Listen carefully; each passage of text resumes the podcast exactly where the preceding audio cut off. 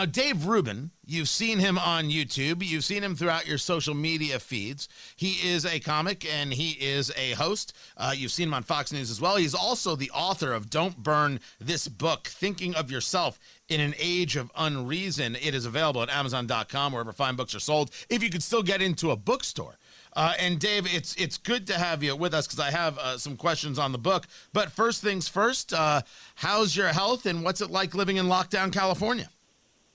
Thanks, Tony. Well, I can tell you, I am not at the beach today. I am uh, the simple fact at is home. absolutely- It's 85 and sunny, a perfect SoCal day. I thought maybe I could go to the beach, stay 100 feet away from everyone else, and get a little sun. You know, vitamin D is supposed to be good for you. Uh, but no, I'm uh, I'm home again. We'll make it work. But uh, yeah, I mean, look, we're we're here. We've done a great job, everybody nationwide, of of keeping the numbers down, of flattening the curve, of doing what was asked of us for for two months now. We've been living like hamsters in a cage, and uh, and people are getting itchy to get out there. They're getting itchy to go back to work and be able to provide for their families and the rest of it. And it's not like we can just snap our fingers and just go back to normal just like that. But you know, I wish we had some government officials that would deal with things maturely, and instead of saying, "Oh, we can't open up the beach," or "The beach is completely closed," well, how about you know half capacity? And if you park your car, it's got to have a space between the car next to it, and you can only come in groups of four, and you've got to be a certain amount of space, and the rest of it. It's like that would be a policy that whether you thought it was right or not, or whether it was useful or not, that could be debated. But at least that would be a policy that would allow life to go on at some level. And instead, what we're doing is just, oh, close the beach. And why are we closing it? Well, we said we're closing it, and that's good enough. But it's this it's this logical conversation that is lost. And I was talking about the Tea Party and how NBC News taking a look at these people who are engaged in these protests for wanting to open things up. Um, uh, they're all white. They're all carrying semi-automatic weapons, and it's reminiscent of uh, the racial epithets and uh, the racism of the Tea Party. I was there for the Tea Party. I'm a, I'm a, I'm a founder, and the Tea Party wasn't racist. And I noticed this is the second or third time it's come up, and it's utilized in this narrative kind of way. And that's some of the things that you get into uh, in the book, Don't Burn This Book, Thinking for Yourself in an Age of Unreason. Um, setting narrative versus engaging facts seems to be, well, what so much of, of media and those people who put themselves in that intellectual camp are about these days. Oh yeah, well, this is very much a driving force behind the entire book. I have a whole chapter devoted to how to spot fake news, and I lay out four types of fake news. And you know, people think that fake news is just oh a fake story, like a completely made up story, or they think that maybe it's you know a headline that doesn't match the the inside of an article. Um, but it's also fake narratives. So of course, the people protesting right now, nobody's protesting in the name of racism. These people want to get back to work. That's it. They want their lives to go on. They don't have jobs. They're worried about providing for their kids. There's literally no sense. That, that's not to say there might be a racist person amongst them, but there's racist people in society, and that's just the way it's always going to be. We would love for racism to not exist, but it's part of the human condition. Uh, but the idea that people are going to the Capitol or they're protesting their government for racism, I mean, it's so consistent unfortunately, with the way that the media and most of the left has behaved over the last couple of years, which is if anyone does anything that they don't approve of, what are you? Well, congratulations, you're a bigot and a homophobe and a racist and the rest of it. And it's it's just patently nonsense. You know, thank God we have some people that are willing to protest the government, which, by the way, is your God-given right as an American. You know, your your right to protest. You want everyone to do it peacefully and hopefully take whatever precautions uh, they, they should. But um, there's nothing racist about protesting, and that that narrative is is a type of fake news, just applying a narrative to a group of people because you don't want to combat combat the ideas, you just want to shut them down. And and to that, uh, uh, something from the book that that kind of popped out at me. Uh, you literally have a chapter that says, "Don't worry, you're not a Nazi," which is is is great. Usually, I, you know, something I have to, to to tell my kids.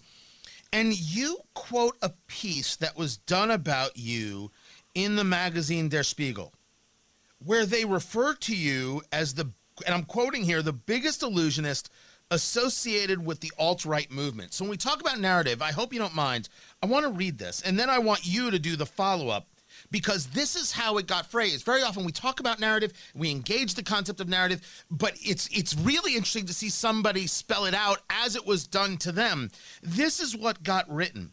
Uh, on the surface, his life looks like that of a model progressive. He lives in a modernist house made of exposed concrete, glass, and Scandinavian wood. Inside, an artist friend is at work on a painting on a large canvas. There are framed covers of the New Yorker on the wall in the foyer. This is where Rubin lives with his husband David, who is making coffee with an Italian coffee maker. From a studio in his converted two car garage, Rubin broadcasts his Rubin report, in which he, with affected genuine curiosity, often provides other alt right figures with talking points in the form of suggestive questions. Now that's one hell of a painting of a picture and a painting of a narrative. Now I know parts of your story, but I want you yeah. to break this down. Break down where the insanity lies in this narrative set.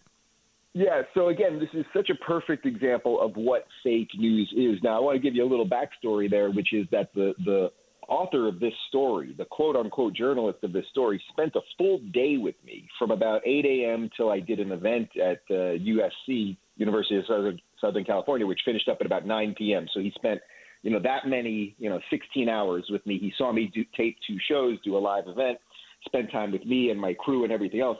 And one of the interesting things is there's a law in Germany that if you quote a subject in an article, you have to run the quotes by him. So this guy who I spent hours with decides to write the entire piece without quoting me once. I mean, that already tells you this is this is not a serious journalist, but these are the tricks that that these quote unquote journalists do. But what you read there, he's trying to paint a picture that I'm some sort of elitist. I have exposed concrete in my house. I mean, there is no exposed concrete in my house. I, I like that look actually, and I would love exposed concrete. I just don't have it. He talks about my New Yorker uh, hanging. He says I have New Yorker covers hanging on the wall. I, I, it's true. I do have one. It's a postcard size. I got it in New York City on the street for I think two fifty or three bucks. Uh, he talked about my fancy Italian coffee maker, uh, Tony, you're going to love this one because uh, it's a Nespresso. You can get it at uh, Target for about 120 bucks. Um, and everything that he's saying there. Oh, and, I, and also my Scandinavian furniture. That was my favorite part. Yeah, it's IKEA. Um, so, so he what they're doing though is they he's trying to paint me as some sort of rich elitist who has figured out how to make money off talking to nefarious figures by the way, the the at least one of the people that I spoke to that day when he says I'm part of the alt right is a woman, uh, a wonderful woman. Her name's Yasmin Mohammed. She's a she's a secular atheist now, but she was at one time married to a member of Al Qaeda, and she she left religion. She left an, a, a horrifically abusive relationship. Her story is incredible. I think it's one of the most important interviews that I ever did. Uh, but but this is what they do. They, it's sort of what you're saying about what they do with the Tea Party. They take reality and then they completely flip it on its head, and it's such a flip that you have trouble you have trouble even uh, even ascertaining what the truth might be because they've given you so many suggested words. You're like, ah, I, I guess this is kind of right. So it's just this is journalism 101, unfortunately. By the way, uh, the it is $150 on Target. That is true, unless you get the Plus Deluxe and Coffee Maker bundle. That's $174.30. Uh, oh man, when, I want I want the deluxe. I just have the regular over here. You see, if only you would work harder. Um, I know I should work harder. When people buy the book, "Don't Burn This Book" by Dave Rubin, um, what what is the takeaway? What what is it that you want people to be empowered with by reading it?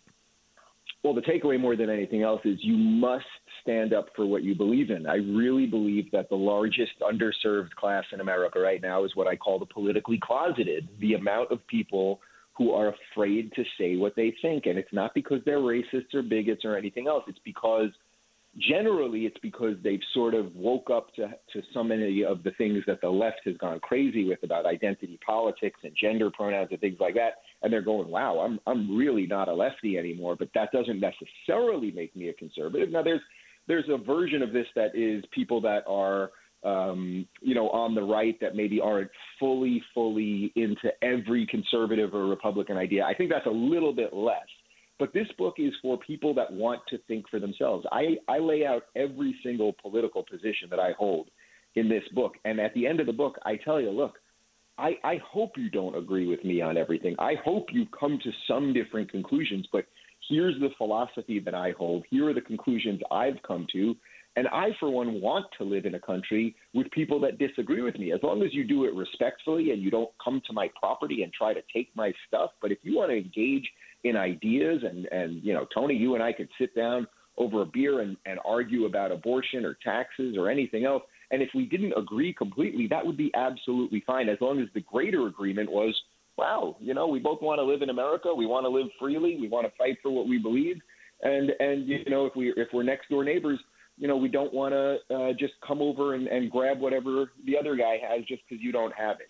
And I think that's how most Americans want to live. I think that's what the founders intended us to live by. They wanted us to, to live and let live. And we've got to return to that because there's a lot of people, particularly on the left right now, who, who want power and they want to see how far they can control our lives. And I'm just not going to sit back and, and let them do it. And I suspect you won't either. And I'm guessing most of your audience won't either. His name is Dave Rubin. Uh, you can go to the website Dave Rubin, R U B I N, daverubin.com.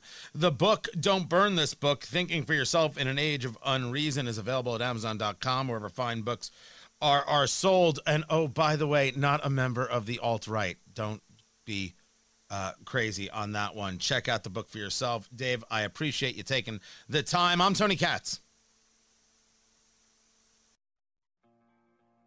My name is Dale Pazinski. I'm 19 years old, and this is how I live united.